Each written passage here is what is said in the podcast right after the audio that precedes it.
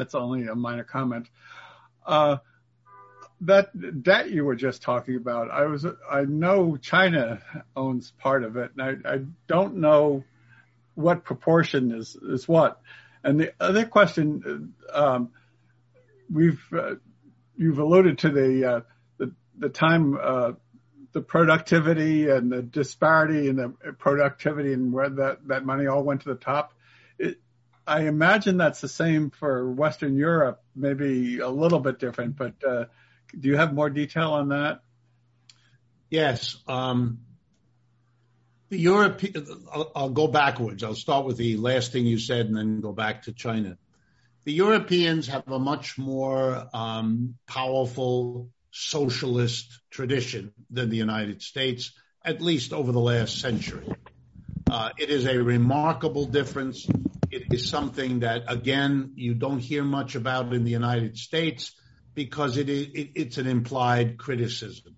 Um, they raise more in taxes. They rely less on borrowing.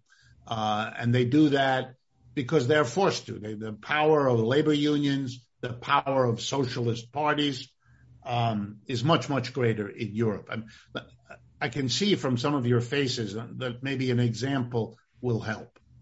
I won't embarrass you by asking how many of you know the composition of the current government in the European country called Portugal. All right. In Portugal, the government is a coalition of three political parties. They won the election back in 2016 and they have continued to govern Portugal. There was a new election last year and they were very successfully reelected. So here are the three parties that govern Portugal. Number one, the Portuguese Socialist Party. Number two, the Portuguese Communist Party. Number three, the Portuguese Green Party. If you did not know that, it's because the American media do not tell you about this. There's nothing random about that. There's nothing accidental about that. I could give you many other examples. How many of you know that Angela Merkel's government in Germany was necessarily a coalition government. Her party, the Conservative Party, could not get a majority of the Germans to vote for them. And so they had a coalition with the German Socialist Party. That's what governed Germany, not Angela Merkel by herself.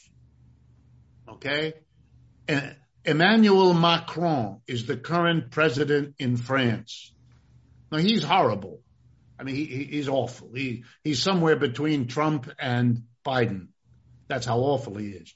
But before he ran for president, he was a minister in the socialist government of Francois Hollande, the previous president of France. The power, the influence of socialism is just a different thing in Europe. Socialist parties, anti-capitalist parties, communist parties are powerful institutions um, in that in those societies and have been, and that's why they have a very different way um, uh, of, of dealing with all of this. Now let's deal with China. This is very important. China and the whole foreign situation. Yes, it is true that when the American government borrows money because it does not want to tax corporations and the rich, because the politicians have been put into office by corporations and the rich with the instruction, don't you dare tax us.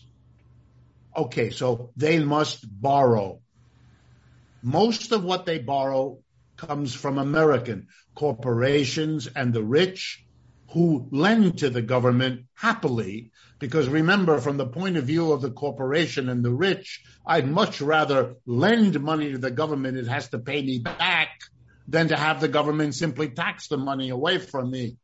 That's a no brainer. Think about it. So of course, corporations and the rich understand they want those deficits as the preferred alternative to being taxed. Keep that in mind the next time you hear one of those corporate executives or rich people give you a Fourth of July speech about how the government should stay within its limits and not overspend its budget. That is, to use the technical term, BS. And I'm being as polite as I can. But there is another lender to the United States government, and that is other countries who have a variety of interests in why they might lend to the United States government. One is to make the United States government think twice about attacking them because they owe these countries. You should be aware that the United States is the world's largest debtor country. That is, we owe more money to other countries than any other country on this planet. And you might find it amusing to know that the largest single lender to the United States for most of the last 25 years has been the People's Republic of China. Think about it. The world's richest capitalist country in hock up to its nose in debt. And the leading creditor is that communist party run society in China. If you needed another sign of where the world is going, that's it. And if you weren't interested in avoiding all of these topics, you'd be talking about it.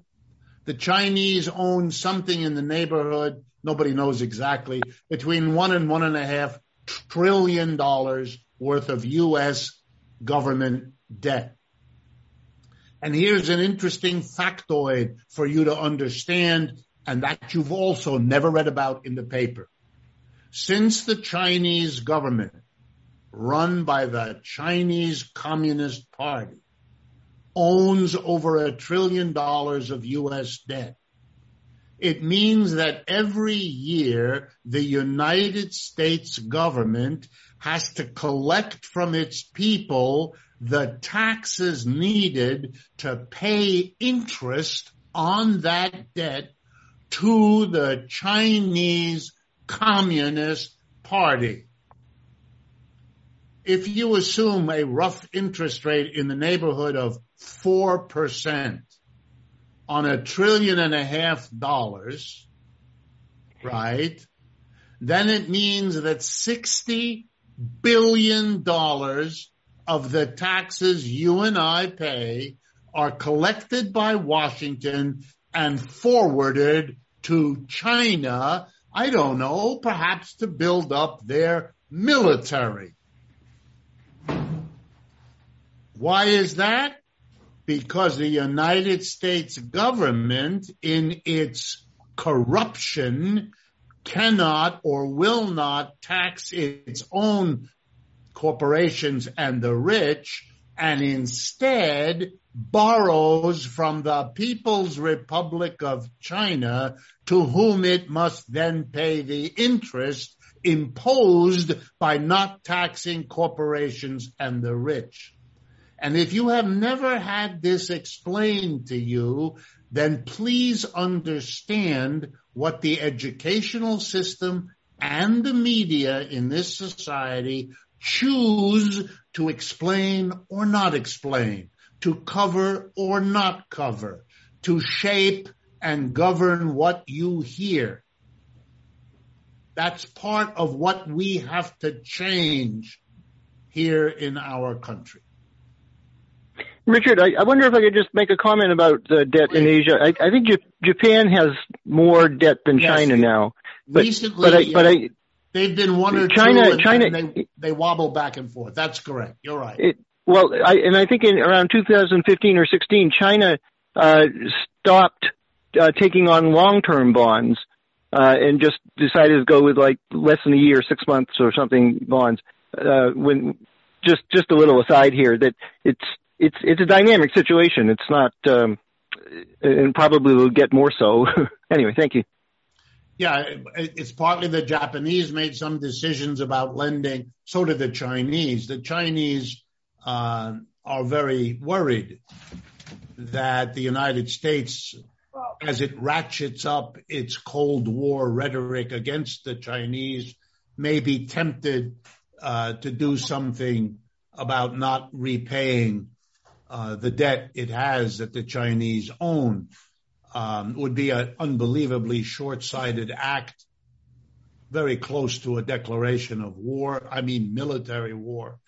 Um, so it's not an immediate situation, but it's not a, a long-term tenable uh, arrangement. You should be aware also, another statistic very rarely explained to the American people, that roughly 40%, the largest single chunk of, of, of stocks traded on the American Stock Exchange, the New York Stock Exchange, the NASDAQ, and so on.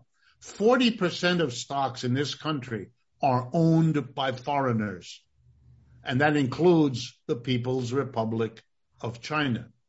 The ability of foreigners, if the United States frightens or threatens them to disrupt the American economy is overwhelming. And the notion that we are not at risk in this world is an attempt by the people who run this system to avoid the growing awareness that I'm trying to correct about what it means when your economy is in decline.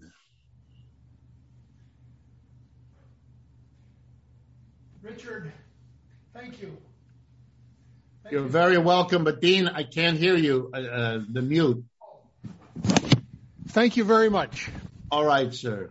I want to thank. I want again before I leave. I want to thank you all for the invitation. It really is an honor uh, to address the community church. I remember going there, appreciating as a student uh, some of the things that were done. But more than that, I appreciate that you are the institution you are and are committed uh, to being that kind of voice in in uh, in Boston. So it's been my pleasure and thank you for the opportunity. Otherwise, everyone, goodbye and please be safe. Thanks so much. The honor.